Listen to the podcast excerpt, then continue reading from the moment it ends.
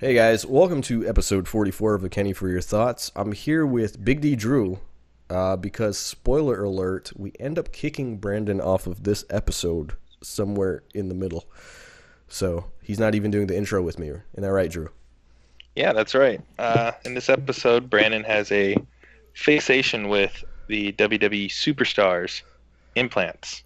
Yeah. So Brandon was a... Let's just say we need to get Brandon out on a Friday night a little bit more often because he needs to sow his royal oats, if you will. And if you're a Coming to America fan, you'll understand what I'm saying. But in this episode, I mean, we talk about a lot. We talk about embarrassing high school stories between me and Drew, including apparently me being extra. We definitely go very extra. So we definitely go ham on our social media on this episode because our Twitter blew up, including one of our tweets getting liked by a former WWE and Universal champion, a pretty popular guy himself, I should say, right? Involved in a big storyline in SummerSlam, so he liked one of our tweets. So listen for that. Listen for what we think about Big Cass's abs, apparently. Anything else, Drew? I think we'll just leave people there, kind of like SmackDown left us hanging. Right. So if you want to hear the rest of what we have to offer, go listen to episode 44. Enjoy, guys. Kenny for Your Thoughts. Ladies and gentlemen, welcome to a Kenny for Your Thoughts podcast, episode 44. The episode where Kenny forgets to unmute his mic, and we are with the real-life Orange Cassidy, a.k.a. Brenda Brown. As I was saying before I realized my mic was muted so no one could hear me, they tried to cut my mic off, Kevin Owens style. The establishment doesn't want to hear what I have to say, damn it. But as I was saying, Brandon moves with the thoughts of a sloth. I think I said something like that. I think I said it better the first time, but that's okay. No one heard it. Yeah. That was funny. This is what Moxley had a problem with this. He had to redo promos for WWE, and they weren't as good as the second time as they were the first time. Right. You know what? You predicted that you were going to have a technical difficulty at the start of the show. We always do. It would not be a Kenny for Your Thoughts podcast without one or two technical difficulties. But that's what makes us so damn charming, Brandon. That's right. Plus, we're joined here by Big D Drew, the 24/7 champion of a Kenny for Your Thoughts podcast. Actually, I'm not going to lie, guys. I don't even think I'm considered the champion right now. The champion is in bed. She's 5 years old. I've heard about this. And she pinned me over the weekend cleanly. But because I'm the schmuck that I am, I'm the champ. So first of all, what kind of man are you? Because your daughter pinned you fair and square, and is the 24/7 champion. Did you even pin her back? Oh, absolutely! Like every 5 seconds, I pin her. So let's actually talk about the 24/7 title, because I think in last week's episode I said, wouldn't it be funny if Maria Kanellis had her feet in the stirrups? And Mike Kanellis just put her down and pinned her and won the championship. Was that not my exact words on the episode? Yes, it was. Because, I actually listened to the episode, unlike Brandon. Brandon, well, I was there live. Right, yeah. Were you? It was sort of. Yeah. Yeah, I was present. But Brandon, you know what? I will give you credit for last week's episode. It was highly entertaining. I did listen to it back. Chris Van Vliet's given me that advice. Always listen to your episodes back. And I thought it was pretty entertaining because we jumped around. So I've decided no more scripts. We're just going to jump around. Whatever comes to our mind first, we're going to say it, which is pretty much what I've been doing on Twitter all week. And our Twitter is just Did you get in trouble on Twitter again? Not on Twitter. I got in trouble on Instagram. Oh. I got in trouble on Instagram because I posted Colby Covington's entrance from UFC on Saturday with Kurt Angle stuff. Now, here's the funny part. I said something about Kurt Angle like being just such a legend that, the UFC crowd's chanting, "You suck," when he comes out. And his wife, Giovanna Angle, said, "Oh, it's true." She commented on it. But UFC got us blocked from Instagram for about 3 or 4 days because we posted 20 seconds of copyrighted footage. So UFC, Dana White, I challenge you to a real-life match to allow me to post your footage on Instagram. I will knock a motherfucker out to post stuff on social media. It's funny, it'll probably last longer than CM Punk. I'll probably last longer than Brandon did on prom night. That did not last long at all. You are lying with the whole Brandon and prom night because he's still a virgin. So. Well, I meant not that you know, my date left. So. True story. Yeah. True story. Yeah, they ditched him. It was like super dirty style. They ditched. That's a lot of money for that corsage. For the ticket. He definitely found a better date. Is what happened. He found a better date. Exactly. Wait a minute. No, it was a female. All right. So on the live chat, Tiff says, "Okay, how much for Kenny?" She's pulling out $10 bills as she speaks. You want me with the zinked up nose? If you're looking at the video version, I have a zinked up nose right now. I'm looking like super nerdy style, classic beach attire here. So I'm a little impressed though. You got the beard coming back. Yeah. What was it? Was it gone or something? It was thin. You know, you kind of look like a baby for a while. I was trying to look a little bit younger. I'm not gonna lie. I was starting to feel like I'm a 30-year-old and I'm getting old. But you know, just gotta embrace it. Just gotta embrace it, Brandon. Speaking of Brandon, what's going on? Brandon, what's going on here, man? You didn't embrace the beach theme. You're going with this like phony LL Cool J backup dancer outfit you got going on. What's up, Brandon? Yeah, I'm like, you know, the cool guy you see like out in front of the beach shops, who's just sort of hanging out. You mean the cool guy who's like somebody's weird uncle that nobody really wants to claim? Drinking the Four Loko, out of the bag. That's me, man. I'm that guy. Oh my God, Drew. Do you know?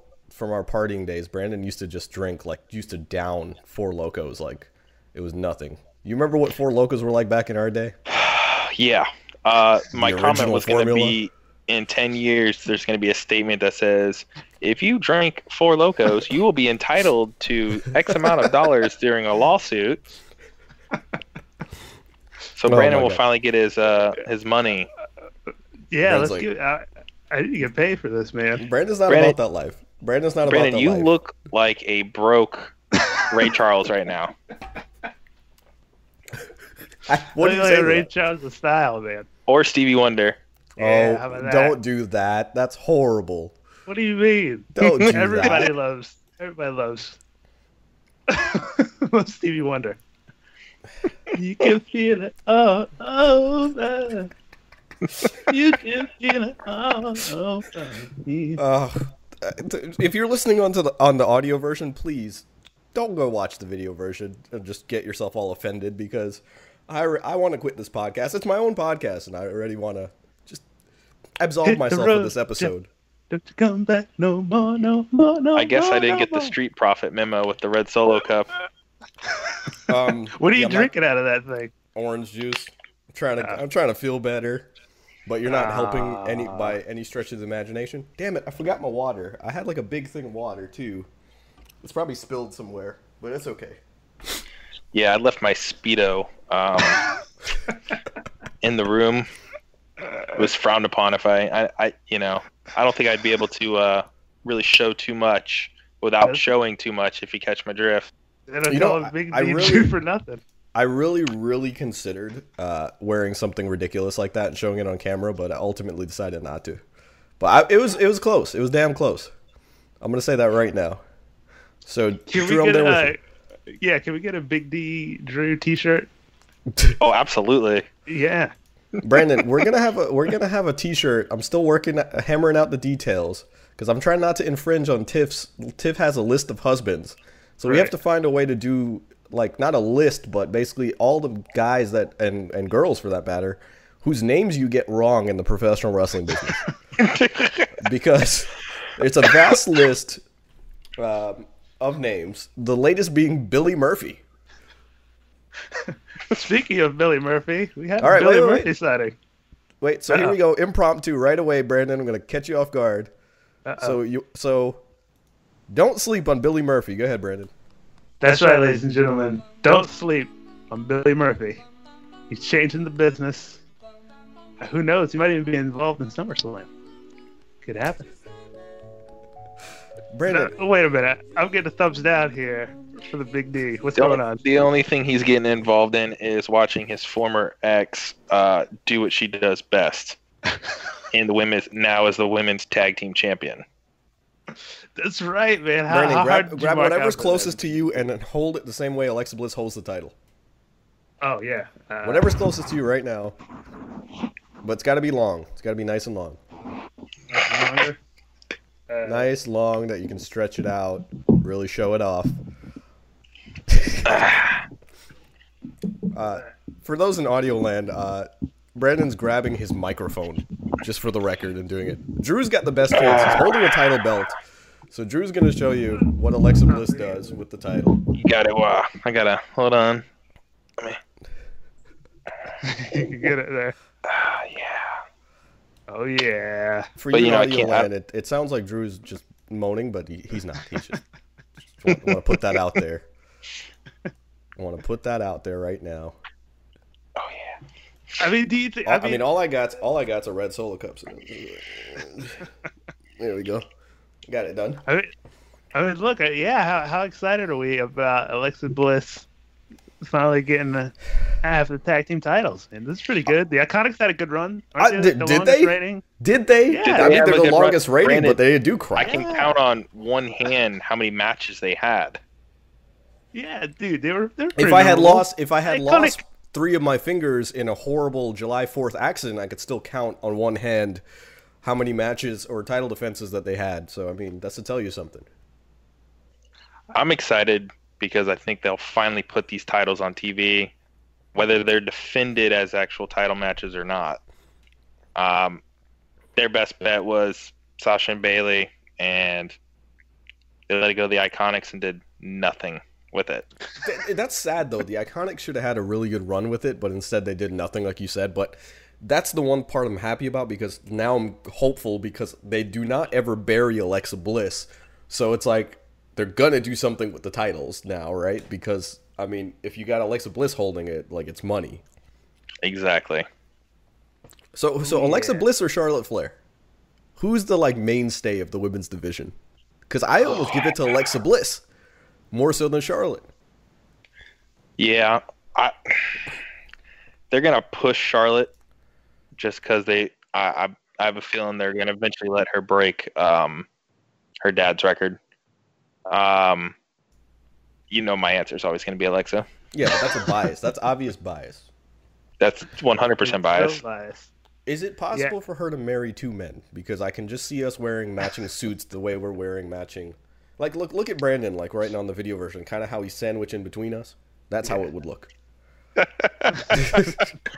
Oh, right now Brandon's at uh-oh Oreo. Oh, man.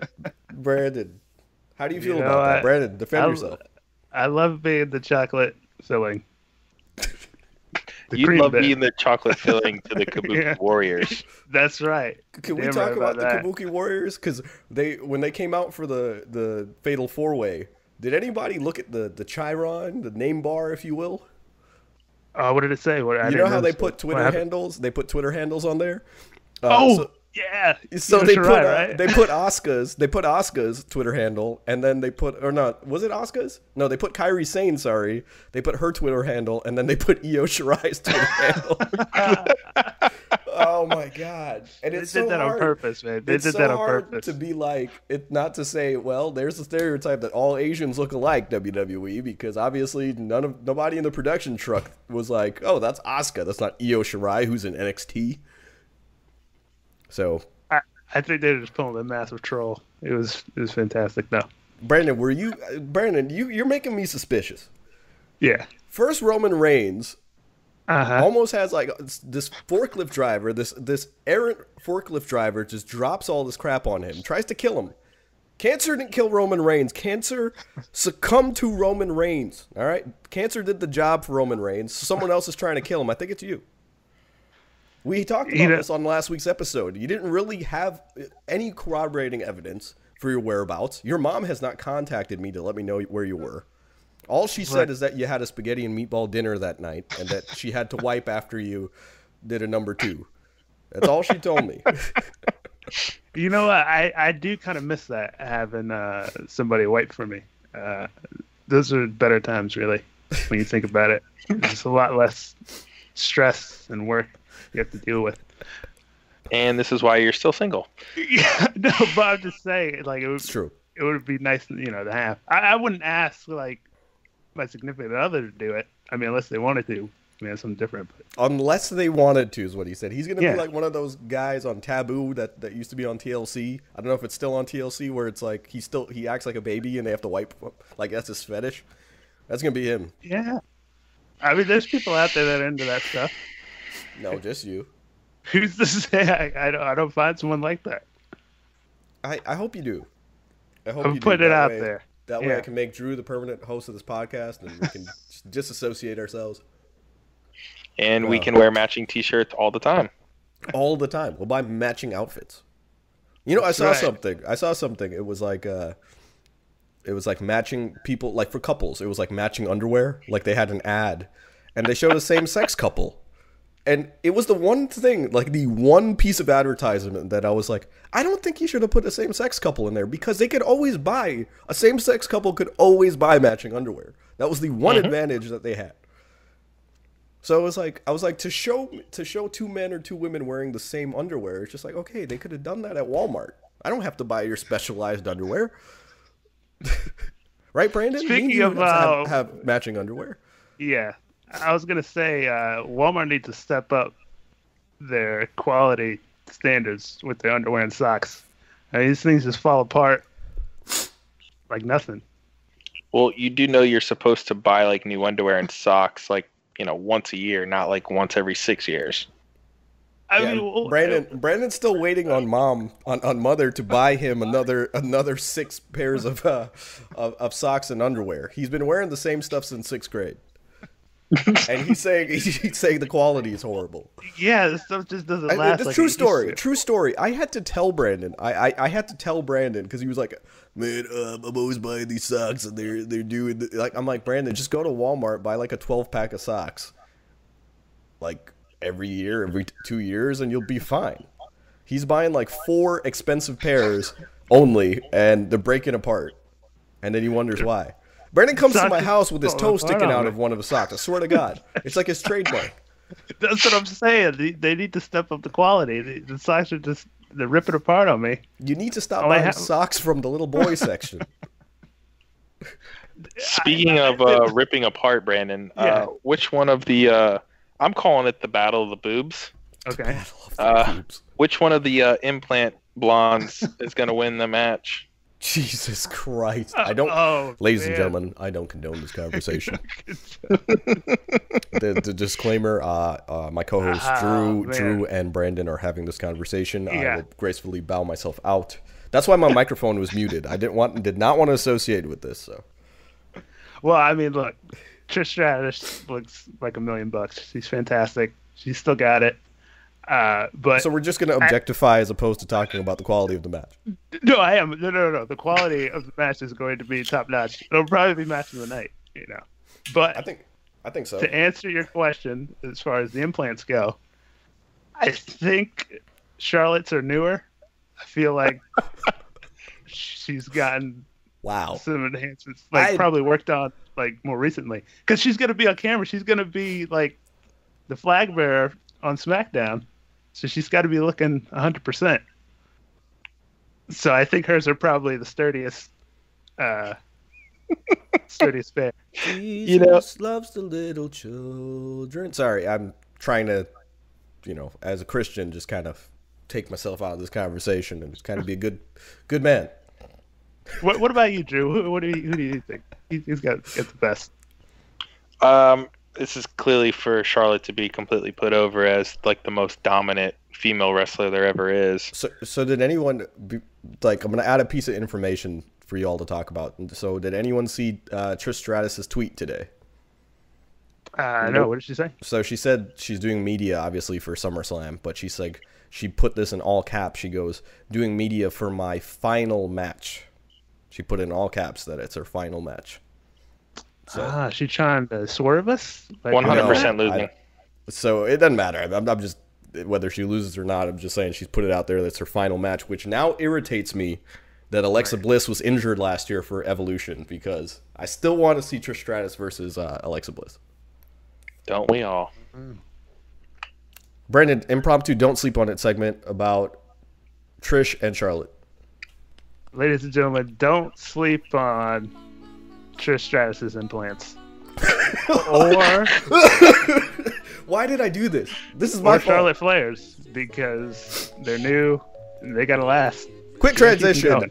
Guys, go to prowrestlingtees.com/A Kenny for your thoughts because I have to end Brandon. Brandon has a one-track mind. He goes to a place and he's gonna just stay there the entire episode. Go to prowrestlingtees.com/A Kenny for your thoughts and cover up your implants with one of our shirts. You're welcome, Kenny. I knew if I said something about it, it would get him on that. You see what I'm doing? Brandon, do you see my evil plan? You make him horny. You see what I'm doing, though, Brandon? Tangent. I'm continuously making you look bad. So then Kenny has no choice but to replace you. Replace me. Ah, wow. He's an evil genius. But I do want to remind you, Brandon, WrestleMar for 333, your biggest fan, Fernando Velasquez, he joined us. And he reminded me of something because there is something that we talked about on Twitter. We're blowing up a Twitter here, Brandon. Twitter has been the game changer this week. But I did want to remind you, or he asked me, Kenny, are we accusing Brandon for putting me in a chair? So yes, what we've come up with, the storyline that we've come up with is that you would purposefully run over Fernando, causing nerve damage in his spine. And now he's confined to a wheelchair for the rest of his life. So, Brandon, what do you have to say about that? Let's just put it in. I did it for Kenny. I did it for Kenny. I like Fernando. Podcast. The other scenario we came up with was that Dolph Ziggler was so annoying that it caused nerve damage and confined him to a chair for the rest of his life. So either way. Hey, speaking to all the Dolph haters out there, who's got marquee matchup at SummerSlam? Dude, so we just said that was hilarious. Oh, it was a great segment. And I'm going to start my ranting because the big thing on Twitter is like, I am now calling myself hashtag the anti-smark of professional wrestling. Because I'm starting to realize I'm not disgruntled with professional wrestling. I love professional wrestling. I'm disgruntled with the people who are disgruntled with professional wrestling. Because if you could look at WWE TV this week and tell me that WWE TV was bad, I literally am just like, there's no satisfying you. I'm not saying it was the most amazing week in the history of professional wrestling. I'm not Tony Schiavone for WCW. But what was wrong with professional wrestling? What was wrong with WWE specifically this week? You know, I like the little intrigue they had going on, especially with the Roman angle. Like, you know, who done it to Roman, right? Yeah, we had the implants. We had Billy Murphy. What you go? How'd you get back on that subject? Yeah, I'm just saying. I mean, we had it all there. It was all there in the show. So this is a pretty good couple shows for the big one. Plus, we have Dolph Ziggler and Goldberg. What can you want? Dude, Goldberg's going to squash the shit out of him. It's going to be hilarious. Oh, man. But getting us a little bit off subject, since we were talking about social media and we talked about Roman Reigns, I did want to show this, right? So I sent a tweet out, all right? So the tweet reads, I said, I'm fucking loving that Raw and SmackDown end on cliffhangers nowadays. Like, literally, you have to watch SummerSlam to see the conclusion to the Roman Reigns storyline. If you think, oh, Raw and SmackDown did nothing to hype the pay-per-view, then I'm sorry to say the problem is you. So if you see, that has a lot of likes, a lot of retweets. There's a reason for that. So if you go into Roman Reigns' Twitter and you go to his latest likes, you'll see right at the top is that tweet. So Roman Reigns liked our stuff. So that's why that's kind of reverberating throughout Twitter and being so popular. Roman Reigns does not like a lot of people's stuff. So Roman Reigns, the last time he liked somebody's stuff was like July 22nd, or what does that say, July 23rd or something? I can't even see because of these glasses. But before that, he was liking SB stuff from July 11th. So honestly, honest to God, I'm honored. I am honored that Roman Reigns would like our stuff. Maybe that's why I can't be disgruntled at WWE. Because Roman Reigns, the big dog... The big dog is liking the big pod. The big pod, Brandon. That's right. But what's honestly, bigger, the big pod or the Big D? Big D Drew is a big deal. Oh boy! What am I gonna do with y'all? What am I gonna do with y'all? Your windows on the video version, your windows are getting bigger and smaller. It's almost like it's like a throbbing penis. It just up and down, up and down. Brandon's favorite. All right, boys. Since it's hot boy summer, what is he gonna do? Let's talk about Summerfest. The Summerfest. Let's talk about the Summerfest. My first question. First question, Brandon. Yeah. Are you coming over? Now, that could be a little complicated. Yep, nope. Here you go. Brandon, you're on the hot seat. You heard it Brandon, here first, ladies and gentlemen. On the hot seat. Kenny will be over, and as per usual, Brandon will not show up. Like, if you really want to know, I'm getting a vasectomy, so that's why I'm not able to show up. What did you just say? I'm kidding. No, no, it's work. They got me on work. Actually, when you told me about it that day, I had put it in to request, but that was after the cutoff. So yeah, I got screwed on the shift. But you know, if the pay-per-view runs like 6 hours, maybe I can catch the last few matches. I'll let you know. We'll iron out the details once we get there. I mean, it's in like what, 4 days? Yeah. You got time, Brandon. You got time. We already know you're not watching Takeover, so I don't know, man. Brandon, name one match on Takeover that's not the 2 women matches that we talked about last week. Oh, we got Adam Cole, baby. He's going in. It's gonna be good. Who's he facing? He's facing a guy. He's gonna go there. That's gonna be a good one. And then we got who's the other guy? Oh, we got Velveteen Dream. He's in action. Who's he facing? Yeah, who's he facing? An opponent, man. And then we got Shayna Baszler. Look, all the stars are there. I'm excited about this one. This could be bigger than SummerSlam, actually. How do you know that, you casual bitch? It could happen, man. This is why I'm tuning in. I just want you all to know the verbal lashing that Brandon took was a lot worse than what that YouTuber did to her dog earlier today, and now she's getting canceled. So I think our podcast would have been canceled if you all had heard the things we were saying to Brandon. Poor Brandon. Poor Brandon. Man, you know, a lot of times I deserve it, but it's all right. Brandon, I'm thinking I want to debut a new segment, okay? All right. Okay, I want to know what the hot topics from this week were. Since this is Hot Boy Summer, okay? What do you think was the hottest? What do you think is the hottest storyline going into SummerSlam? So here we go. Oh. Look at these beefcakes.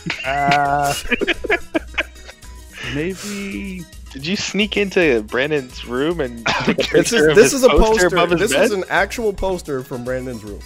Just so everyone knows. Brandon, I know you can't hear it. But there's soft Caribbean music playing, so you'll be able to hear that on the audio version. I kind of like the pose that the bald guy's given. He's like sprinkling the salt a little bit. Like Salt Bae? Yeah, he's salting out. I don't know, man. The dude in the middle's got the like. Wait a second. Just wait 1 second. Yeah. This whole thing was supposed to be about what the hottest storyline going into SummerSlam is. Oh. Now you've decided to comment on the guys that are on this poster. Okay. Well, let's do. There's Dolph Ziggler and Goldberg, of course. And then I think Kofi, Randy Orton. I was actually irritated listening back to last week because the audio was a little bit too silent. So thank you for reminding me. Because here's what we're going to do. We're going to run back that footage of Brandon calling Kofi Kingston stupid, all right? So here we go.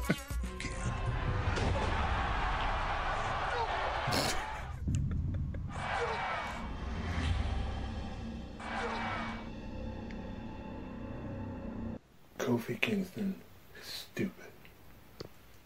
So, Brandon, what do you have to say for yourself? There we go. 2 weeks in a row, we've called Kofi Kingston stupid. Look, I'm waiting for Kofi to prove me wrong. He's going to show me that he's deserving of that title. I don't know if he is. I hope Kofi RKOs him just like Randy Orton's wife did to him earlier. Oh, my God, that footage. I wish I had the footage on hand. Randy Orton. But I actually, all jokes aside, if you haven't seen that footage of Randy Orton getting RKO'd, I said something about it, which is because I'm an actual wrestling fan, not like these damn smarks that act like they like wrestling. It showed me just in that one clip. It's like, that's how good Randy Orton is, because he sold the shit out of that.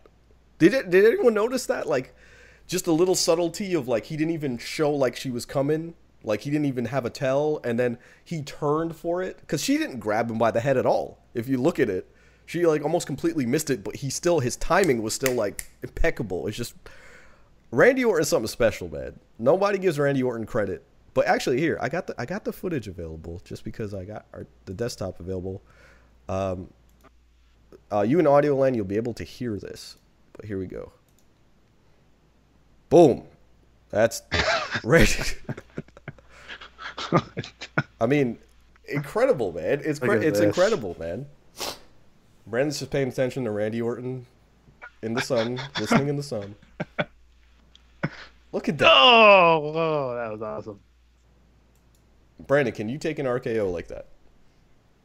Dude, I don't know if I can, man. I mean, Orton's on another level. He's a future Hall of Famer. And so, I don't know if I'll be able to match that level, but we got to try it out. We'll work on it. We'll work on some RKOs. Maybe get on a trampoline somewhere. I got a better idea. How about I just RKO you without telling you while Drew's filming? And we'll see how you take it. See how it goes down? All right, we'll see. Hint and then, what's that? Whoever wins that can challenge me for the 24/7. That's what I was just going to say. I said winner faces Drew for the 24/7 title. So, but let's just make it a triple threat match. All right, so guys, we're jumping around. What are we talking about? We're talking about Summerfest, baby. Talking about Summerfest. What do we think about Ricochet and AJ Styles? Where's this going? I'm actually really digging that feud. I mean, you know, it's like the old Ricochet versus, you know, obviously the current Ricochet. Like, AJ Styles is the influence for the guys who have that kind of style. He's the guy that innovated, you know what I mean? Not to say they weren't high flyers before him, but, like, this new breed of superstar, it all descends from AJ Styles, in my opinion. So, I mean, it's just him passing the torch to me, if you will. Yeah, that's what I'm wondering. I'm wondering, like, do you keep the belt on AJ since, you know, they got the whole OC thing going? Do you want to keep them looking strong, or do you give it back to Ricochet? I mean, you can't take the U.S. title off of AJ Styles when you just with the OC. I mean, why would you do that? Go ahead, Brandon. Cut a Ricochet promo. Hey guys, listen here. I'm a high flyer, and he's got my belt. I'm gonna get it back. What accent is that? That's Ricochet, right? Drew, you be the judge? No, it wasn't even close. Look, you don't really hear Ricochet talk a lot, so I can't really like. It's hard for me to justify like what he sounds accurate. Like. Yeah. That wasn't even accurate at all. Not even close. He's more like he talks normal. AJ, he doesn't have a southern accent, so you can't mimic that, even though he's from Kentucky. Kentucky, yeah. I figured he would, but I don't see a reason for AJ losing the title. I don't also see him winning cleanly. Right. So, I mean, at some point or another, you know, the OC has got to jump in and do something dirty, and he wins. But still makes Ricochet look good. I think it's going to be... I think it should open the show. I think it's one of those matches. You think that should be the opener? I think that should be the opener. It gets... What's the opener? Everybody called what they think is going to be the opener at SummerSlam. I got two in mind that no one's going to agree with me on, but no one... Remember this, guys.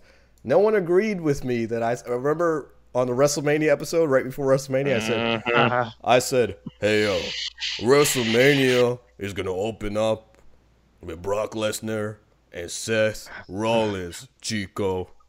For some reason, I speak like Razor Ramon when I do my predictions. But who was correct on that? Brandon? You were. Is that what you're calling again? What's that? Are you calling that as the opener?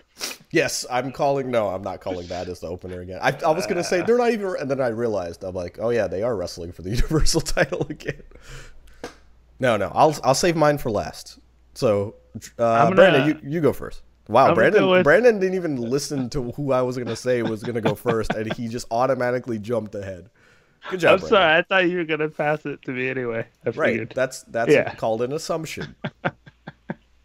I'm going to assume... So anyway, Drew, what is your... Just because, I can't let him win. My assumption is Brandon thinks that he's a great co-host, and he's not. No, that's actual truth. I need an assumption. An assumption is I initially said Ricochet and AJ Styles, so I can't take that away. If I had another guess, they're in Canada. I could see Trish Stratus versus Charlotte to open the show. Mm-hmm. Brandon? Or yeah. Oh wait. Or no. The man himself has something else to say. Go ahead, Drew. Or the man, Becky Lynch versus Natalia. That's kind of funny. I didn't know you were going to say that, and I said the man himself has something to say. All right, Brandon, now you may speak. I'm going to go with Bayley, Ember Moon to open the show. Okay. So here's my predictions. SummerSlam is basically WrestleMania Jr., so I don't think we follow certain rules. What I mean by that is that we start off hot and heavy. So the two matches that I was going to say I could see opening were going to be Trish Stratus versus Charlotte Flair, which I can almost bet money that's going to be it. The other one that I was going to say, now I forgot. See, I'm sick. This is my sick brain. My sick brain's not working. Kofi and Orton, then. No, not Kofi and Orton, believe it or not. Goldberg and Dolph Ziggler. Because you open up, the thing is though, I think so many people are like so disgruntled at that match, and I foresee some shenanigans going on in that match. I don't think Goldberg is going to win. I think something's happening. Somebody's going to screw him over, and Dolph Ziggler wins.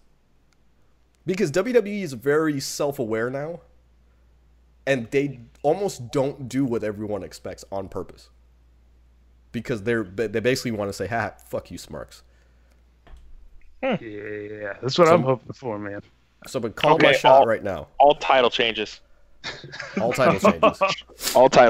Bucket. Every single title's changing. Bucket. Oh my God! Please give Seth Rollins back the Universal title. No, no way.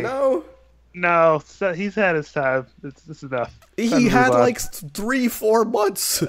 Yeah, that was enough. Brock had 3 years. Brandon, who takes the title off of Brock at that point? Then either McIntyre or Reigns, man. I think. But it would be McIntyre because he's a heel. Exactly what I was gonna say. That's why I want Seth to win it, because then he can drop it to McIntyre. Brandy, you gotta think about this. Why do you think I wanted to give it to Seth? I don't know. I can't. I think they've done it. I think they've done the Seth thing. It was fun. It lasted. Let me back this up and explain it to you. What I'm trying to say is Seth will be a transitional champion this time by winning. So he would win to drop it to a heel is my whole point. I kind of wish there was another Money in the Bank winner, so like you had like 3 champions in one night. Oh man, gotcha. The whole Shield could win again, right?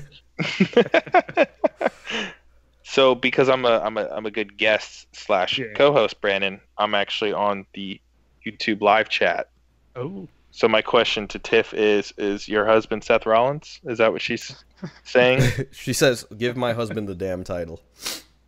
I'm assuming that's Seth Rollins because let's just be real, that's beefcakes right there. Seth Rollins is a pretty man. He's one of the hashtag hot boy summer. Dude, did you see how nice his hair looked when he was getting the shit beat out of him? Like, absolutely beautiful. That was some great flow. It was like a Pantene Pro V commercial. Dude, it was better than Ziggler's high bun. It was better than Ziggler's hair? No way. No. Ziggler's high bun. Did you see Ziggler's hair on SmackDown? It was it was like a horse's mane. Yes. It was a beautiful thing to watch on SmackDown. His hair just flowing. I was like, you know what? I could be a fan of Dolph Ziggler. Whoa, don't let Keith hear you say that. Oh, he's listening somewhere. He's lurking in the corner somewhere. He's lurking. Smoking his vape. Eating his wieners. Oh, my God. Yeah, shout out to Keith, who won a July 4th contest for the second year in a row. And, God, we got to get him back on the podcast. But the last time he was on here, he had one title belt. This motherfucker has 2 title belts now. His, oh my God, you want to talk about cocky. I want to officially challenge him. Oh, we have a challenge. Go ahead, Drew. I want to challenge him. For the belt, for the 24/7 belt? Are you putting your title on the line? Is this title for titles? Title for title. Wow. 24/7 title for the wiener eating contest. Because I can slay some wieners. I can't even finish that promo. And your special guest referee, Mr. Brandon. Brown. The winner will have to wipe Brandon's ass. I mean, the loser, I guess. Oh. Yeah, how about that? Pico Keith. Like oh, Brandon is a jockey full of bourbon guy. That's right. But let's get into, I want to talk about the Roman Reigns storyline. Like, I really do. I mean, what do we think about him? Actually, here's something that's getting a lot of controversy because I feel like people don't understand shit. Be blunt. Twitter has made me very, very negative. So when Samoa Joe was going to kick Roman Reigns' ass, and then the car almost ran Roman Reigns over, there are people who are critical of the fact that the heel Samoa Joe tried to get help for Roman Reigns. Brandon, you start off because you have the same goddamn mentality. Go ahead. Yeah, I mean, if I was Samoa Joe, I'd probably be like happy about it, right? It's like easy pickings. Somebody's already taking him out. Brandon's just trolling everybody, by the way. He understands. I know he understands the storyline. But go ahead. Yeah, so I figured, hey, that's less work I got to do. I can take advantage. I was ready to kill this guy anyway just a few minutes ago. And that somebody just made it easier for me. Drew, you hit him with the logic. You know, a part of me feels that this could possibly be a face turn for Samoa Joe. There's a chance that could happen. Whoa, see, wait, even you kind of have that. Obviously, you're not as bad as the other people, but I didn't realize you think that, but go ahead. I don't necessarily think that, but I'm saying they could possibly be setting that up. Or they could be possibly setting up the Samoan Assassin tag team. So here's what I thought. Right, so here's my take on it. And I thought this was like, to me, it was like just easily read from the situation. It's kind of like just a human thing of like, if I'm going to kick a man's ass and then someone tries to kill him, I am a human being and I would drop the shit because like, obviously, yeah, I wanted to get my revenge, but it's not like I'm trying to kill him. So it to me, it added some realism to the situation of like, yeah, Samoa Joe was out for Roman Reigns, but as soon as, there was an attempted murder, basically, somebody tried to run him over, Samoa Joe dropped his shit and was just like, yo, can someone get some help for this guy? Wasn't trying to be his best friend, but it was just like, yo, imagine you're about to fight a dude in the streets, and somebody runs his ass over with a car. Are you worried about your fist fight anymore? I'm probably running. I don't want to get run over by the car. Maybe like in another day or two when I feel like the person's okay. Like if Brandon was about to get run over and I really wanted to kick his ass, I would wait like a day or two and then I'd go and kick his ass after I knew he was, it was okay for me to kick his ass. Right. And that's logical booking. Right. So people, yeah, that's the thing. People were saying it was illogical for Samoa Joe to help him. And I was like, that was actually probably the most realistic thing he could have done. Because if he had gone, no, yeah, that's what you get, Roman. I don't think that would have done anything to really like further the Samoa Joe character. Did you see the interview afterwards where he was saying how he's going to be now looking for the person? He's going to basically be, he's going to try to get his hands on them first. You didn't see that? Did not see that. No. That's why I made the comment that I made that could possibly be a face turn for him because he's even taken a step back going like, that shit's too far. Like, right. We may not like him or whatever the case may be, but we don't run him over. So now it seems like with that interview that they could possibly be pairing them together as a tag team, at least for this brief whatever, not necessarily saying that they're going to become a tag team, but Joe's pissed that he got accused and now somebody tried to kill somebody that that's he's now going to stick up for him. One of his people, I mean, too. So I mean, like, Samoans stick together, you know what I mean? That sort of thing. So even though it's like, it's kind of like you fight my, you know, I fight my brother, but you don't fight my brother, that sort of thing. Yep. So I mean, I like it. I like it. Samoan Slaughterhouse. Doing. Boom. Tag team title name. Book it. Let's do it. Samoan Slaughterhouse. Brandon, your window's going crazy. Brandon, there's only like a piece of you in the window now. Yeah, it's like. Are you pulling up face. Freaking those Asian NXT chicks again? Right. Brandon's pulling up some weird windows, which is causing his Skype to go crazy. Now he's blurry. Or is that my glasses? No, he's blurry. Yeah. Wow, you're even worse without the glasses on. Let me put those back on. Yeah. That's a better idea. So guys, we have you have lovely news. Glasses on, by the way. Say. Thank you, I appreciate it. They're not mine. They're my fiance's. Oh, okay, that's mine. Got fantastic taste. These are actually women's glasses too. It's funny. It's funny. We both doing that. Yeah. But now that we've outed ourselves on that, Brandon's wearing his mother's glasses as well. So we actually have news here that I want to talk about since I'm a big WWE video game fan. The news is that Yuke's, WWE has severed their relationship with Yuke's, which is the developer of their video game for the last 20 years. So how are we feeling about that? Whoa. Which, let me clear the air right now because I know some people might get confused on this. Yeah. Remember that Yuke's, like I said, has been the developer. They have developed the video game for the past 20 years. The publisher, however, was THQ most of the time. Until they folded, and then ultimately the video game was handed over to 2K. So 2K is still going to publish the game. Basically, they make the cover art, they do the marketing, they do the all of that kind of stuff. But the person that was actually developing the game is, for the last 2 decades, is no longer going to be working with WWE. So that's a big deal.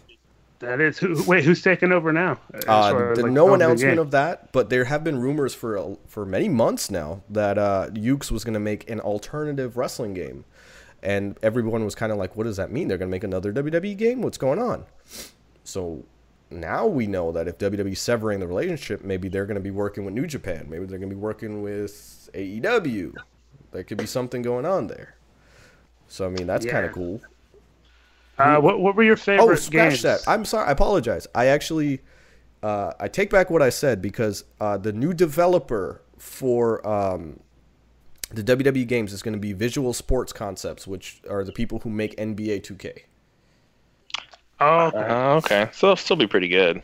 Well, so now I wonder, are they going for more like a sports semi feel as opposed to an arcadey feel? I don't give a crap. Yet. I mean, Brandon, you know, like, I'll say it like this: you know, we've played the games for how many years, and it's like it's just been the same crap for the last couple of years. Mm-hmm. So it's like I feel like everything being in house at 2K, they'll be able to kind of, instead of like, because remember, it's different if you got to be like, hey, Yuke's in Japan, can you please do this? Or, hey, we think we want this done, and it's got to be relayed over there.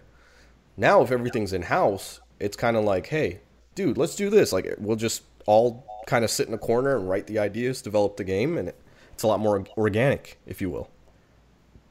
So, I mean, to me, the game's going to get better, in my opinion. What were you saying? I'm sorry. Yeah, I was going to ask what were your favorite games over the years for the series? For the series, like, so specifically the Yuke's-based games? Yeah. I really, really liked SmackDown vs. Raw 2007. I think that was my favorite out of it. Probably had to do with the fact that it had the best soundtrack as well. Drew didn't play these games because Drew developed early. In high school, when I was playing with video games with Brandon, Drew was already losing his virginity. Right.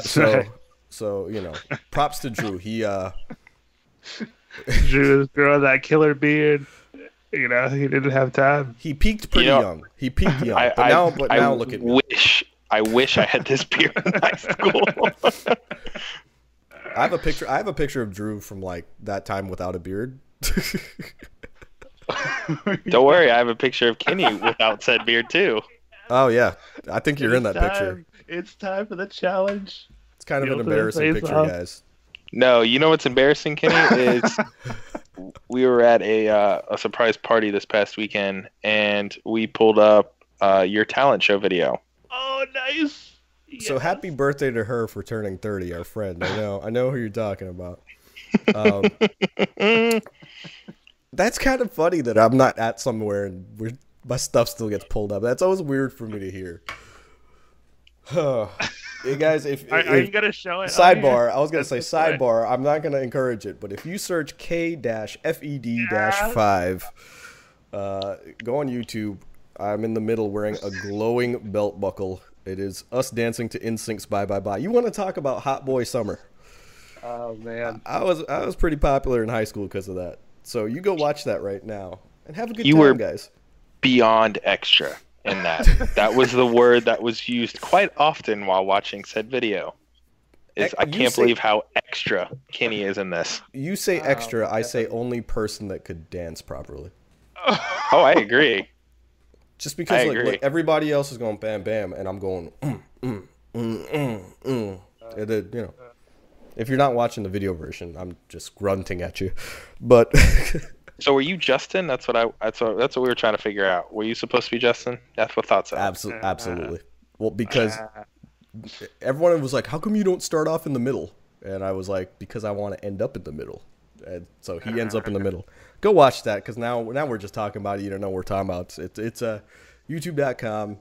Go now, to how many Pop and Lock It DVDs did you guys watch in order to get that choreography mapped out? So this is 2007 or 2006, actually, a little bit, the end of 2006. So this is pre-YouTube or early infancy of YouTube. So we actually watched, learned off of some Asian dudes on YouTube, like one of the first YouTube videos. And then I think we bought Darren's dance groups, believe it or not.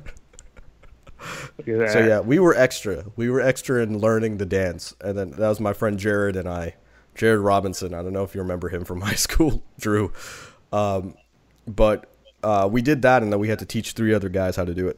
So just saying. But anyway, back to the Summerfest. Anything we want to talk about Raw and SmackDown? I feel like we haven't talked any wrestling in this episode, but that's because we're talking about the hot boys of summer. The hot boys of summer. Oh, yeah, wait, before we move on, how about Finn Balor versus The Fiend? What's going on with that? Is this legit? Like, is Balor going away for a little bit, or are they trying to swerve us? Rumors of him going away after SummerSlam. I hear he's getting married, essentially, is what it is. Oh, snap. So he's getting married. I think his fiance's a sports analyst of some sort. I can't remember her name off the top of my head right now. But, yeah, he's taking some time off to get married. So Finn Balor won't be there. I think he's going to be away. Brandon, by the way, I listened to your Finn Balor impression a couple times, and it warms the cockles of my heart. It really was really good. So I want to hear it. It was close. It's really close, right? Go ahead, Brandon. What's Finn Balor going to be doing after SummerSlam? After SummerSlam, Fiend, I'm getting married to me lass, and then I'll become the demon, the Demon King. When I consummate my marriage, I'm going to become a demon in the sock. No, your Nikki Cross impersonation was good. Good, Brandon. Nikki Cross. What's Nikki Cross doing at SummerSlam? Becky Lynch, you listen to me. Alexa is my friend. And we are the tag team champions. Screw the Iconics. Oh man, I don't know how this play with me. There it is. I don't know how this podcast has it just descends into just impressions. Drew, you got an impression of anybody you could do?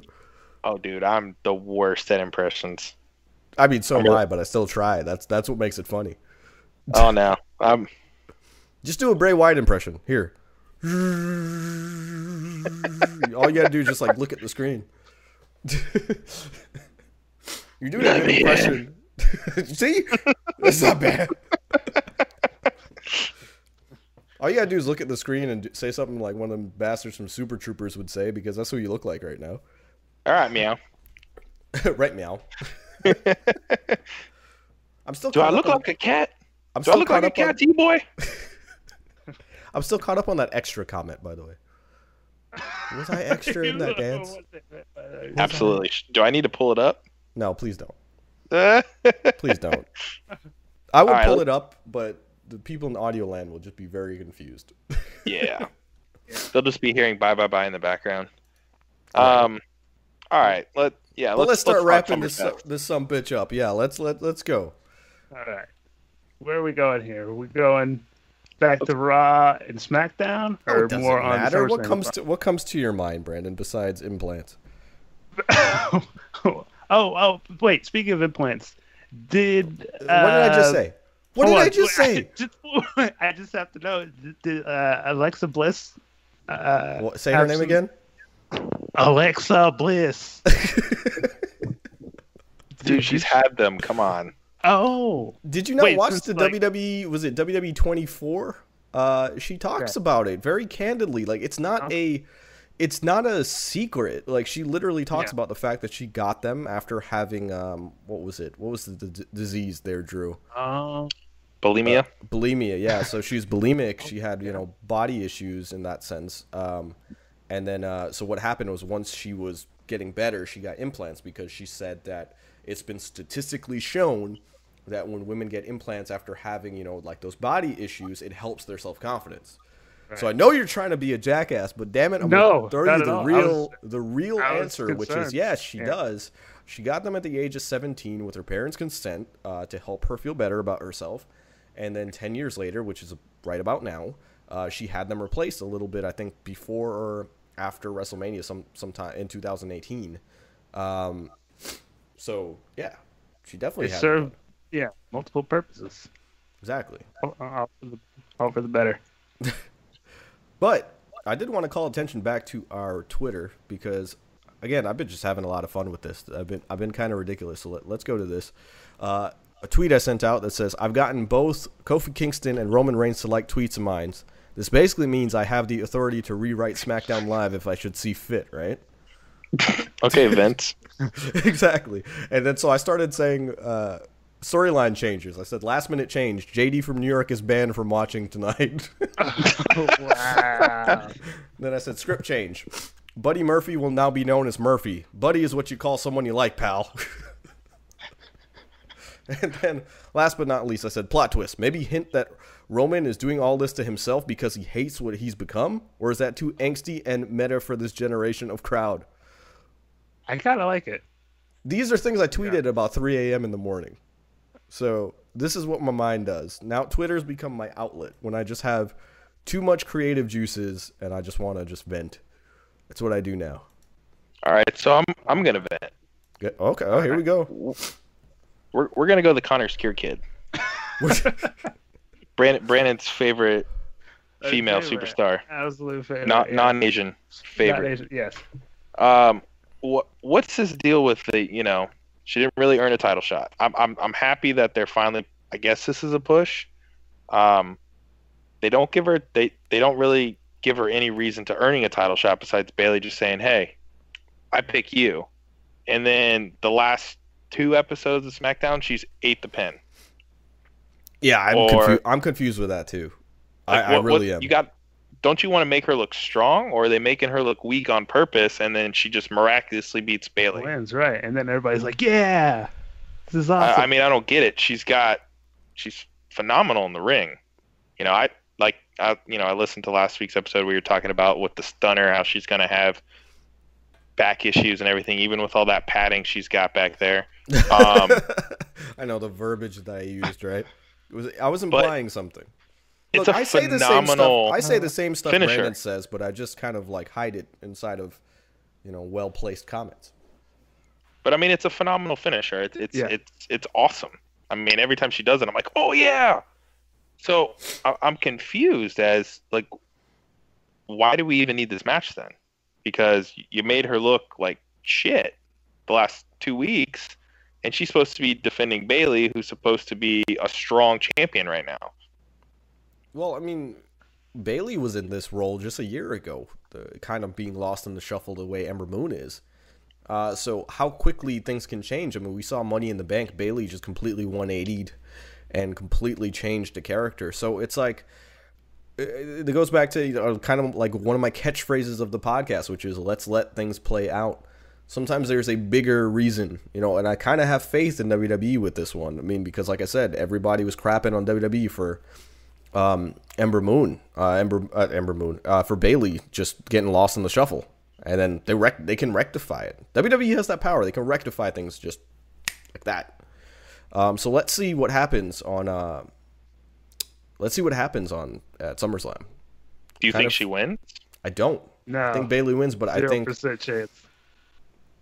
Brandon, so who has? What are the chances of Ember Moon winning at SummerSlam?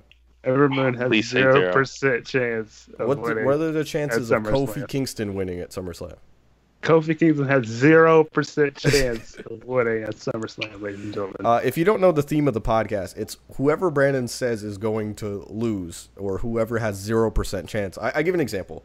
Drew attended the Royal Rumble back in January. Brandon said Seth Rollins had 0% chance of winning the Royal Rumble. I think we all knew what happened.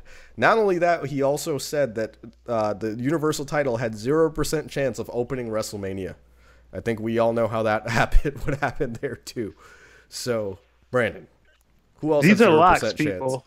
These are so-called locks. I'm locking it up. Put your money on it. Bet the house on it. Bet the farm on it. The only thing that's a lock is I take your co-host spot. That's the only thing that's a lock. Right. I might change the graphic to just take you out in a couple seconds. So here's my thing. They're in Canada. First time ever for SummerSlam. You got, what, two? Well, you got three major Canadians wrestling. You got to make the Canadian faithful happy at some point. Who's winning out of the three of them? Well, Trish, absolutely. Ah, damn it. You're right, though, because we said Charlotte was going to win. Kevin Owens is a Trish. Kevin Owens is a Canadian. Yeah. He's definitely winning. He's not. And then you got Natty. Well, Natty's not going to win. It's definitely Kevin Owens. One, because he's the most over, and two, because there's no way that he's losing his career to Shane McMahon. So he's definitely winning. He's definitely winning. I refuse to lose to a McMahon. So yeah, he's. I don't know how they get there though. I don't just see him squashing Shane McMahon and then calling it a day. Oh, you know, Elias is coming out. McIntyre's coming out. But they don't have feuds. That would be cool if that was a squash match, and then the Goldberg match was not a squash match, because then it would just throw everybody off. Because that's the cool thing. I want to be wrong on everything we talked about in this podcast. I want to be wrong. I love that. I love the fact, like, when we sit in Drew's house, watch a pay-per-view, and we called everything we called doesn't happen. Doesn't happen. I don't want to win. I don't want to win the bet. We do the little paper sheet that you have. I would rather lose the entire thing. But, you know, I'm just saying. I like to be swerved. That's why, exactly. I would love nothing more. Just, I know we've always been high on the man. I would love nothing more to Natty to make her tap out. Just randomly, and everybody go, what the fuck just happened? Right. I'd they're promoting her for a video game. She's, is she the first girl ever on the cover? No, they've had women on the cover, and that's the thing. There had been Day of Reckoning had Stacy Keebler. Some of the SmackDown versus Raw had Tori Wilson, but I know the argument for both sides, because people are like, "Oh, this is the first girl," and then other people's like, "No, they had other girls." This is the first girl that is in a prominent role on the cover. Stacy Keebler was on that, but you could see that the other two were the main pieces of that cover. Tori Wilson was kind of tucked away in the corner. Becky Lynch is prominently this cover. She's the cover star with Roman behind her. So I mean, I get both point of view. I can't say she's the first, but at the same time, she is the first prominent woman to be featured, which is. But awesome. That's what I'm saying is this game's coming out, and yeah, huge swerve if she loses. Huge swerve. Do you think Kofi should have been on that cover instead of Roman? Yeah, I think it should have been Kofi and Becky, just because they had the two biggest moments of WrestleMania. So Reigns, though. So Brandon, he got the SP. He got the SP, correct. So he does not need to be on the cover. I also heard it was pre WrestleMania that they determined the cover, and Vince was kind of the array on rumors. Of course, I'm not going to ever say I know, like the other smarks do. But rumors are that Vince was just like, no, let's just go with the original cover. Now, Brandon, if Dolph Ziggler was asked about who should have been on the cover, what would he say? It should have been me. You want to get really close to the camera and say that again? It should have been me. Yeah, you're a jockey full of bourbon guy. Yeah, you're. That's right. Guys, if you haven't listened to that pipe bomb, what episode is that? That's the last episode, the super show that we did with Wesley, Flashback Wrestling. Brandon drops a pipe bomb like I've never heard. It's the best thing he's ever done in this podcast. Please go listen to it. But it's the only thing I've ever done on this podcast. It's the only thing he's ever done on this podcast. Yeah. But in wrapping up this episode, what are our final thoughts? I mean, do we want to talk some AEW before we go off air? Let's go. What do you got? You got some news and rumors? You know what's crappy? I didn't even watch the latest Being the Elite, so I guess I don't have any news or rumors, but I'm like really, really excited for the fact that All Out's coming in a couple weeks. I mean, we're what, that's 3 weeks away from All Out? They're sold out. I think I would, dare I say, our podcast specifically, I know we just only briefly touch on AEW right now, but we're kind of getting after All Out, and then once October hits, I mean, we're going to have a weekly show to talk about, which is pretty cool. So there's going to be content upon content. This is going to become almost like a 50-50, WWE, AEW. Brandon, are you coming over to watch AEW every Wednesday? You know what? I'm going to try in there. We're going to make an effort. I do definitely want to see the debut show. I gotta ask, as you two, as you know, sort of lifelong WWE guys, what do you feel about AEW? Are you too excited about it? I'm excited, man. There's nothing I would love more to see than MJF on TV every single week.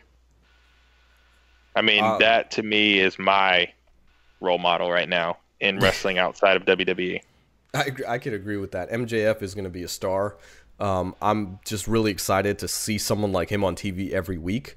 But to me, if AEW is smart, if they are smart, they will cycle talents in and out. I don't think MJF should be on. Like certain talents, like MJF, actually, for example, should be on every week. But I think they should cycle talent in and out. They don't need to be on every week's episode. That way you kind of give your roster, one, a break, and two, the chance to kind of, the fans to kind of just see the whole crop of talent, as opposed to just guys sitting and catering like in WWE. Where the hell's EC3, first of all? Anyway, where's EC3? Where's Baron Corbin? Where's Lacey Evans? Like, Baron Corbin and Lacey Evans. I'm okay with Lacey and Baron taking a break because I know they'll come back in prominent roles. That's different. I want to see Baron Corbin on TV every week. I want to see Evans. Well, we know we already knew what you were gonna say. We know the camera angle that they showed at Extreme Rules. We understand, Brandon. You were the cameraman. We get it. And before you ask the question, I don't know if she has implants, Brandon. Don't even ask me. We'll find out. There's a 100% chance that she doesn't. So Fernando is asking us, we'll get back to AEW real quick because I know people want to hear us talk about AEW, but Fernando's asking, this question's for Drew and Kenny. Predictions on NXT Toronto. Very true. We should talk about NXT Toronto because we are going to watch it, right? So yeah, you're going to come over? There's a 99% chance, but I don't. To be honest, I don't know. I know I'm definitely there for SummerSlam, but I might be working. No, actually, no, scratch that. I don't. I open on Saturday, so we're fine. We're fine. Perfect. You will see my daughter be perfectly engaged, like engulfed with the women's matches. It's hilarious. You mean the current A Kenny For Your Thoughts podcast 24/7 champion is what you meant to say. Don't discredit her, please. You little bitch. Listen, I pinned her back fair and square. I never hold the title. I'm pretty sure you said that you just took it back, as in like just grabbed it back. Yeah, you're damn right. See? Basically did what Maria did to her husband. Give me the title. Let's go. Come here. Horrible, lay down. Horrible. And I thought this guy was a great father, but no. I am a great father. I'm teaching her life lessons. You hear that, Brandon? This is what you do to your kids. So let's quickly talk about it. I think I'm excited. Steal that China belt. I'm excited to see Candace. Chance in hell, Tiff. You're not coming for the belt. I got family in New York, so next time when I go up there, probably in November, I'll bring it. You could try to find me, but good luck. Yeah, Tiff in our live chat is basically threatening Drew right now. But I'm excited for Candice LeRae versus Io Shirai. I think that's going to be an amazing match. I've been a really big fan of Io Shirai, or Asuka, as the WWE social media team would let you believe. Yeah. Io Shirai has been amazing since her heel turn. It's been great because it also came out of nowhere. She was kind of just going. She was filling the role of the babyface really well. You know, in the vein of Kairi Sane, who left NXT, in the vein of Asuka, who left NXT and was strong. So it was like she was going on that path, and then WWE decided, all right, we you know where we're going, so let's turn her heel, all leather, completely heel. I'm digging Turns on, yeah, exactly. I'm digging this character. She's got a really badass theme song. I love it. I absolutely love it. And Candice LeRae is the consummate babyface. She and her husband, Johnny Gargano, are very similar in that sense, where they are just the absolute babyfaces of their division, which is awesome. It's hard not to cheer for them. Anyway. Can I answer that question I just got asked? Real quick before we get into it. Yeah, go ahead. I don't know, Sue. I don't think that Roman's actually going to have a match at SummerSlam. They might just keep feeding into that story. I think he's going to have a match. I think he's going to have a match at SummerSlam. Now, that was actually something I neglected to say, but screw it. I'll say it just because I could almost see SummerSlam opening with Roman Reigns coming out and basically saying, all right, you son of a bitch, Roman, get out here, you know, and explain yourself. Oh, is he going to break his cousin's record? What's that? Is he gonna break his cousin's record? What do you mean by that? Remember his WrestleMania match with Rowan? Oh Jesus, yeah, I forgot about we were there when The Rock and Rowan fought for like 6 seconds. 6 seconds. No, but I would say that Roman. I think that would be a hot start to SummerSlam. Is like having him come out and basically say, "All right, this show's not gonna happen unless." You know, whoever was doing this crap to me comes out, and he's like, you know, basically, Rowan, come out here, let me get answers. And whether it's like Rowan's like, yeah, it was me, or no, it was Daniel, or no, it wasn't us, it was someone else, then you can have different segments throughout the night. Kind of like, remember what Kofi did at, what was the pay-per-view before WrestleMania? The one that I didn't remember. Oh, Fastlane? Fastlane. The one that I didn't know existed. Filler Lane. So, remember all night the match kept changing? Vince was like, you're in the match, you're not in this, you're this. So it's like that. I feel like that could be the storyline that kind of bounces throughout the show until we finally get, you know, it culminating in something. That really makes a pay-per-view exciting, that you can call back to like a certain storyline. That's the one that I think will happen, so I think it will culminate in eventually like whoever this bastard is, fight me in the ring. And then whoever it is, whether it be Daniel Bryan or whatever, finally will get a match with them. So to Sue's question, that's what I think is going to happen. All right, back to TakeOver. Sorry. Back to TakeOver. It's okay. We'll touch on this quickly. Triple threat for the NXT North American Championship. I think that's conflicted. Do you call if you're calling up Velveteen? I think maybe call up Velveteen after SummerSlam. Give it to Pete Dunne. Yeah. Give it to Dunne because Dunne has done everything he could do in NXT UK. Throw him back into the regular NXT because we need his presence on the main roster soon enough. That's kind of where I'm going. And you know he's a solid champion. I mean, shit, how long did he have that damn title for? And honestly, Pete Dunne not having a title to bite on is kind of like a travesty. It's disappointing. Yeah. Right. It's like, I don't care what title it is. He could be the women's champion for all I care. Just give him a title to bite on. He would be a very ugly woman. But, he's got gray hair, though. Do you even know? You know who he is? Yeah, I'm looking at him. Oh, you had to Google him. Oh, Jesus. Yeah. Do we got a tag? Do we got a tag match? We got a tag team match. The Street Profits versus the Undisputed Era. Oh, please let the Street Profits win. No. I mean, I want them on the main roster. No.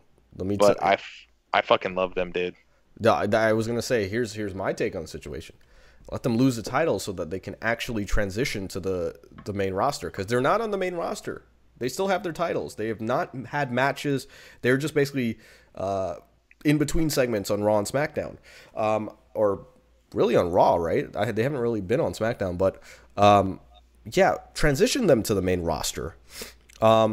Give it to the Undisputed Era. Why? Because this leads us into our next match. Oh, man. Then to me, you have...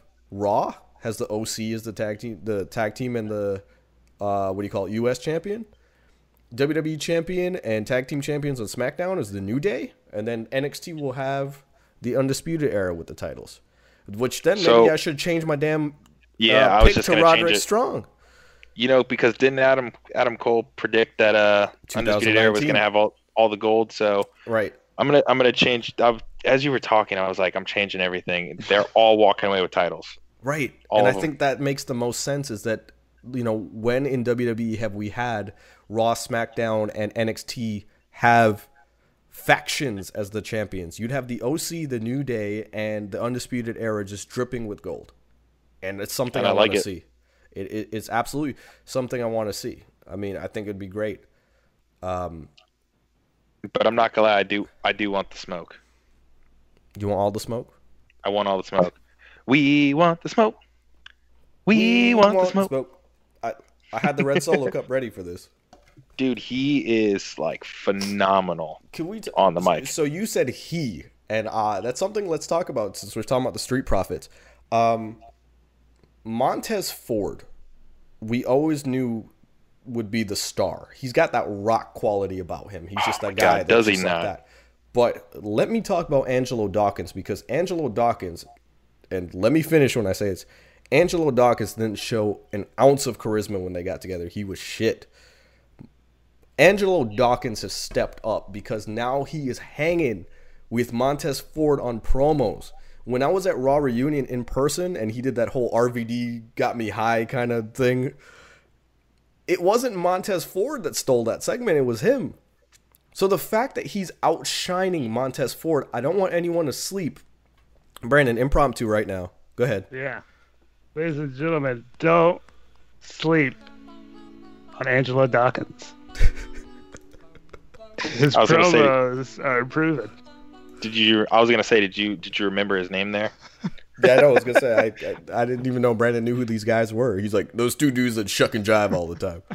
They were shucking and jiving on Raw. Montez cracks me up when he whips the glasses off, and I'm just like, oh yes, it's like I'm eating it up.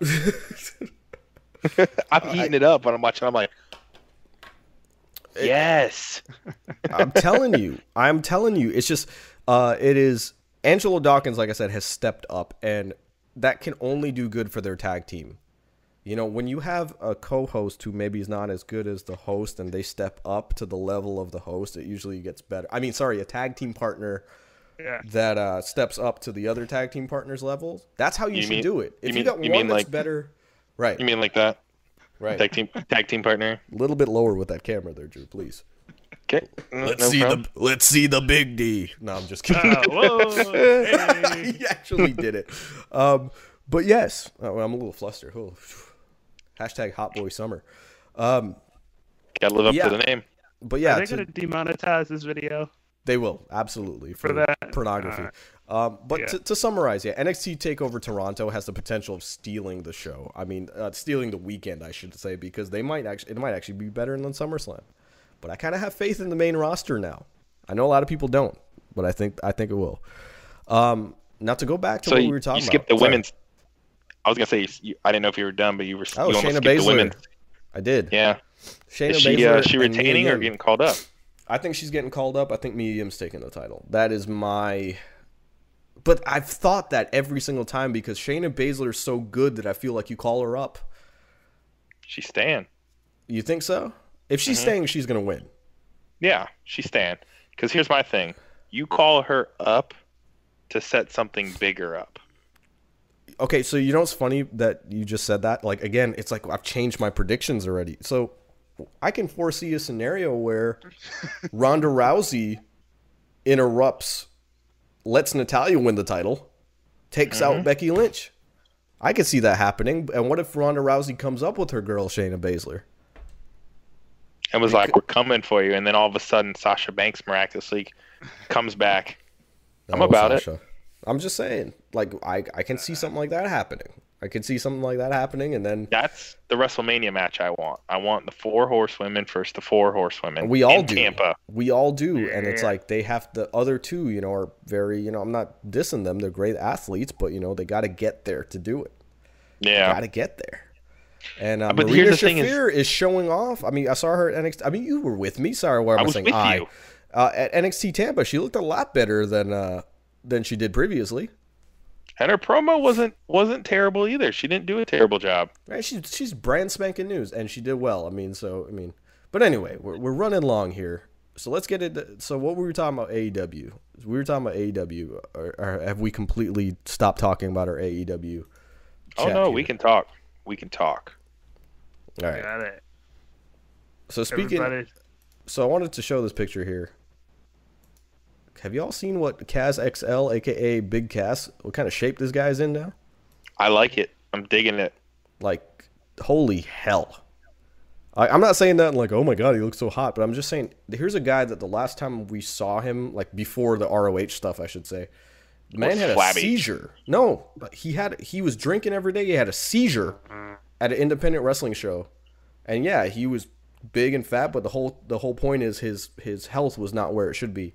Now look at the shape he's got himself in, and I just want to give a shout out to Big Cass because, dude, that's inspirational, man. If he can come back from what he was going through, you know, lost his girlfriend, lost his job, hit rock bottom, and now he looks like that. He's on the come up.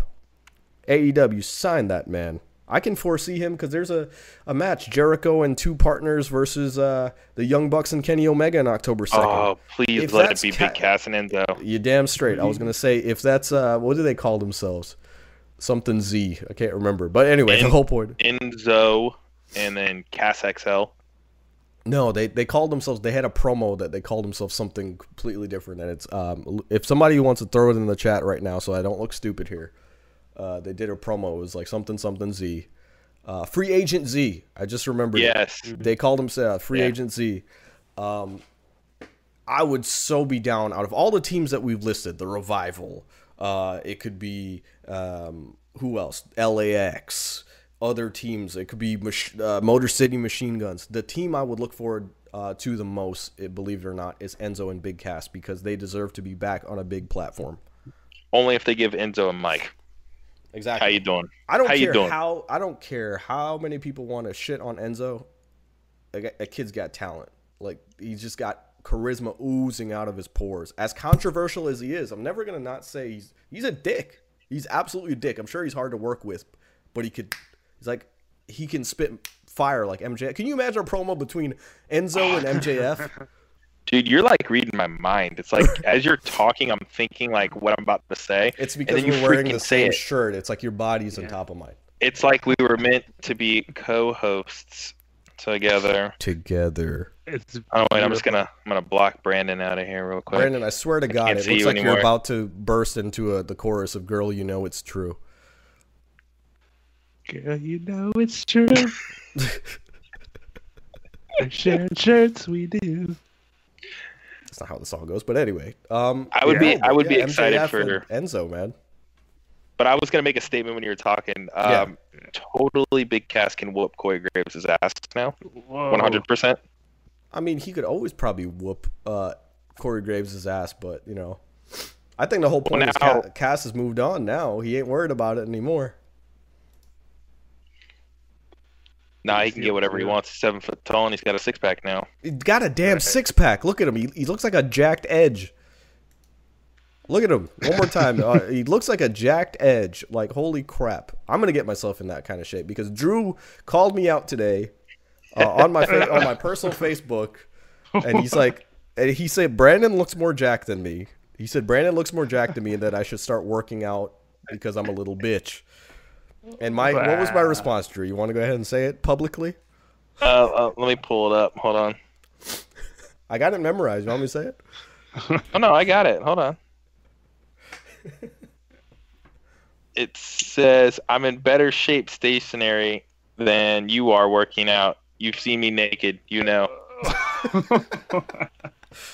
We got other people liking that comment. I think, you know, it's a fantasy. The sad part is it was people we went to high school with who know our sense of humor. Right. I was going to say they absolutely understand our sense of humor. They know we're kidding. And they've probably seen said pictures. I mean, anyway.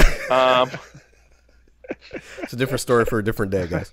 It's a different episode. Right. We're going to open a episode like that. It's just going to be that picture. It's going to be a Kenny for your Tots. How many nudes do you have out there, Kenny? Huh? I am not at liberty to discuss that, especially for my political career, because if I ever run for president, you know. That's going to come back and bite him. Right. Somebody's got those knees. It's going to be me here, Anthony Weiner over here. Yeah. Me here, Anthony's Weiner over here. I mean, Anthony Weiner over here. There you go. That's more of a politically correct statement from you. Right. Anthony Weiner, if you Google this, please. There's a picture of him like where he's trying to look like he's working out like crazy, like he's got a barbell like this. But what they've done to the barbell is they scratched 40 on it. He's holding like a 20-pound dumbbell, but they felt the need to help his ego out by scratching a 40 into it, so it looks like he's curling a 40-pound dumbbell. Mm. It's a true story. It's not the only thing he was curling. But anyway, wrapping up. Kenny, who should be the first ever AEW champion? Who should be the first AEW champion? Okay, so controversial, and this is where I'm a Tiff. By the way, I'm not ignoring you. She says, "How much you got, Tiff?" She's asking how much I am. Kitty is a high dollar prostitute. Drew, how much have you paid for me? I don't think I feel comfortable disclosing that amount for other people to hear. I'm pretty expensive. But anyway, first AEW champion, all right? Everybody's going to sit there and probably say someone like Hangman Page, okay? I'm going to give you a take that's, again, controversial. When Cody Rhodes faces Sammy Guevara, when Jericho faces Hangman Page, every popular name should win their match in the first month of AEW, okay? None of the quote-unquote indie guys or newcomers should win. Let me tell you why. Because the indie fans are going to watch AEW no matter what. For their business to thrive, it's not about the fans who will watch. It's about pulling in the fans who won't watch. So you put Chris Jericho as the first AEW champion. You get someone who's like, what's this AEW I hear about? It's on TNT? This sounds big. I think I'm going to tune in and watch Jericho because I haven't seen Jericho. Last time I saw him, he was on WWE. Last time I saw the Chris Jericho, he was on the WWE. I think I'm going to tune into that AEW and watch him. And he was Y2J. He was the Y2J. I remember him. So and he looked like a poodle. You want Grandpa that's sitting on your couch right there, doesn't normally watch, but he knows who Chris Jericho is. You want him to tune in. Because the grandson next to him, who's already watching New Japan, who's already watching AEW, he's going to tune in anyway. You'll want to draw in the other people. So make the bigger names win. Make the bigger names win at first. Because it's not going to hurt the quote-unquote newer talent to job to these guys. Because as long as Hangman Page has a good showing with Chris Jericho, people are going to say, wait a second. I know who Chris Jericho is, but who's that guy that had a really good match with him? I'm going to pay attention to him. You slow burn someone like a Hangman Page. You slow burn someone like an MJF. You take your pillars, your casual names. You got to do it. You have to have your Enzo Amore, stuff like people who WWE fans are going to be more familiar with. You throw them in the mix. Your Young Bucks, Young Bucks are still a big name. Your Cody Rhodes, that sort of thing. Have them win matches, then slow burn and have your younger talent beat them eventually. Because when they do beat them, it'll mean so much more. Just my opinion. But nobody looks at it in that business aspect. They look at it from a closed-minded indie fan perspective. And that's the problem I have with people. This is a business, guys. At the end of the day, if you want your precious AEW to survive, and I think I can say all of us want it to, competition's healthy for the business, you got to look at it from a business perspective. There's a reason why... Go ahead, sorry. And Jericho's money. Jericho's money. Yeah, so about, Sue in the chat Moxley? Says... That's what Sue in the chat just said. Yeah. She said, what about John Moxley? Absolutely. John Moxley is someone who should always win, at least in the first couple months. Because it'll mean so much more when somebody beats his ass. You see what I'm saying? I like Moxley versus Omega. Moxley versus Omega is going to be a great match. Going to be an absolute amazing match. But it's going to set the tone for AEW, man. Here's the thing. I don't want AEW to be something that everybody watches in October and then come November, we're already starting to see the ratings dip. Okay? I want that audience to steadily be growing, because as we know, December 2018, WWE was the worst of the worst. All right? So by December 2019, I want to see WWE try to do the same crap they did in December 2018 while AEW's ramping up. The day that AEW surpasses WWE in a rating, ooh, it's going to be a big day. I think it'll get there eventually. I think I would foresee a December time period, whether it's December 2019 or December 2020. I can see AEW winning the week. You can bet that now. Even versus SmackDown? Well, it's not. SmackDown's going to be on Friday. They're not going head-to-head. Yeah, they're going head-to-head with NXT. Remember, my words were win the week. Yeah. Rating-wise, you'd think they would beat them out. The debut week, AEW will surpass the WWE shows that week. I don't think so. I don't think so, because as much as we're fans, like that goes back to that business perspective. People are going to be tuning into a new channel. And I'm going to be blunt. I think a lot of the millennials, I don't think a lot of them have cable subscriptions. So let's see how this works out. You know, that's one thing I want to see is, like, a lot of these people are going to be trying to find it online, or are they going to go try to get a streaming service to go watch AEW? Your PlayStation Views and your DirecTV Nows, or your Brandon's Russian hacking box. Yeah. But yeah. Send me the links, everybody. Send me the links. Ultimately, that's the thing. A lot of people think I'm a WWE mark. I'm not. I'm a wrestling mark, first and foremost. I want both companies to succeed. I think it's stupid when one person says, oh, WWE is the best. No, they're not. When one person says AEW is the best. No, they're not. It's just like, I'm a wrestling fan. Wrestling's amazing. That's why we have this wrestling podcast. I think that's a good way to wrap this episode up, though. A Kenny for your thoughts, if you will. Yes. That's a Kenny for your thoughts. Everybody love everybody. Everybody love everybody. Lee, damn it. Vakitis, you stupid piece of crap. That's a great movie. If you haven't watched Semi-Pro, please go watch it. So here's another great piece of tweeting on my part, at Kenny Podcast on Twitter. We're going to leave you on this before we wrap things up. So here we go. The tweet says, my friend asked me the other day, why do you still watch that pro wrestling crap? You know it's fake. Responding before I said, yeah, and you know that stepsister porn that you watch is fake, but you still watch it anyway. # I need a filter sometimes. That is kind of funny. Doesn't that say it all? Because it's funny how people can suspend, I don't give a crap what it is. People can suspend their disbelief, but then they look at us wrestling fans and think that we're stupid. It's like, no, you just got to understand. You watch your Marvel movies, and yeah, you watch your freaking... In Brandon's case, you watch your freaking stepsister porns and have your little imagination, but yet for some reason people look at professional wrestling and go, you know, it's crap's fake. How come you watch it? Yeah. Gee, I wonder. Just because you have a problem with it doesn't mean it just shows ignorance, right? You don't see the bigger picture, right?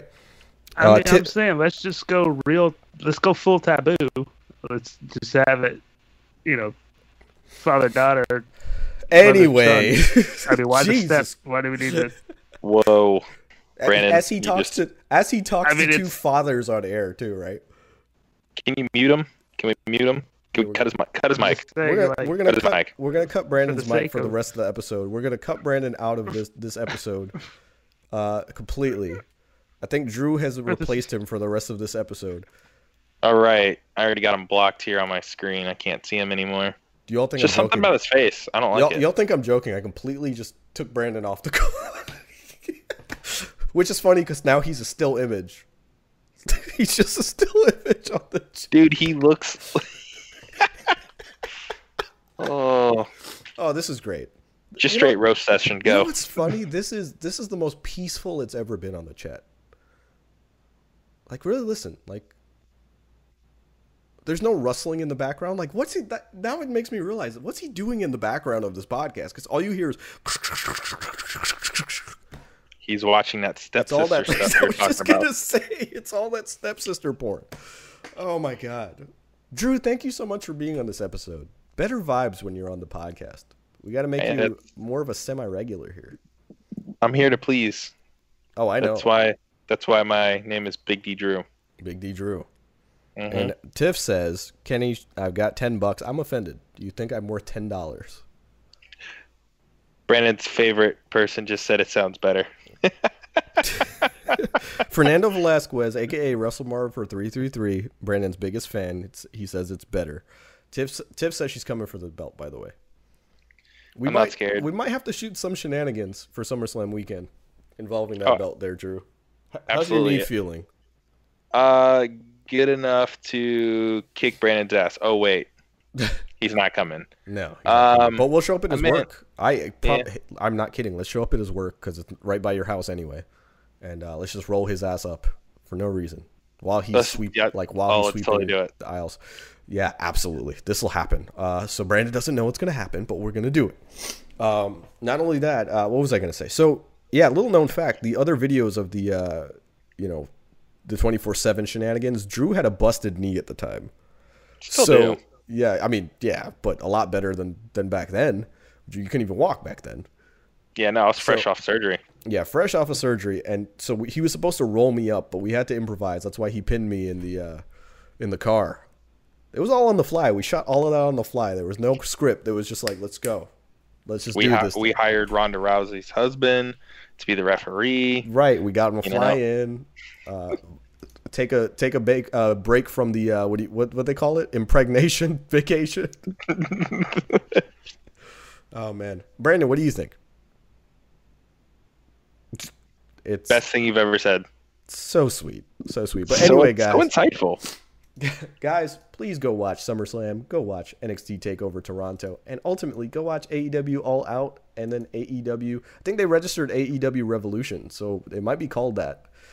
Their weekly show. But here's hoping, in my opinion, that you should just call it All Elite Wrestling on TNT. Because that way, when people just search wrestling, they'll find it. It doesn't need in my opinion, it doesn't need a fancy name. Just call it AEW on TNT. Done. It's got a ring to it. Exactly. AEW on TNT, as opposed to AEW Wednesday Night Dynamite. Sounds cheesy. Or AEW Revolution. Sounds cheesy. Just AEW on TNT. So, Cody, Young Bucks, if you're listening to this podcast, which I know you are secretly, Roman Reigns listens to this podcast.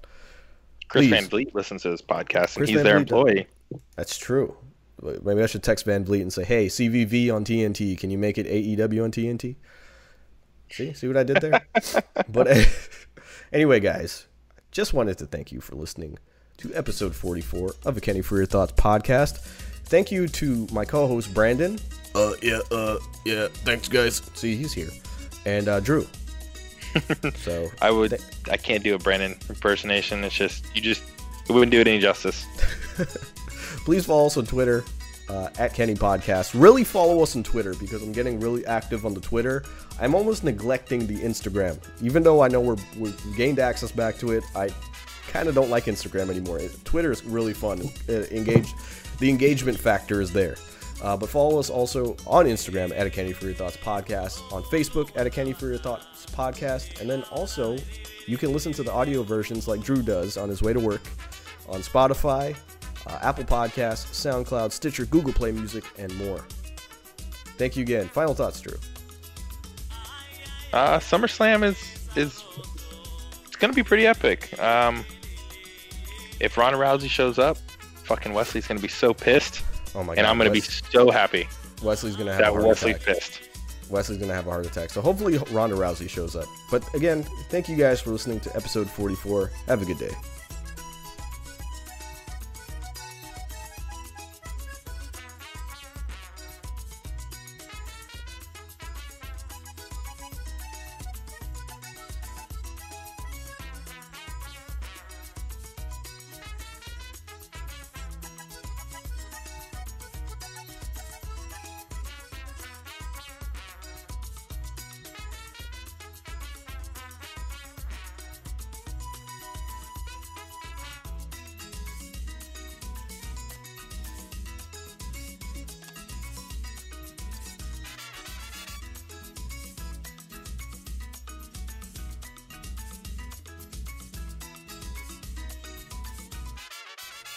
Kenny For Your Thoughts.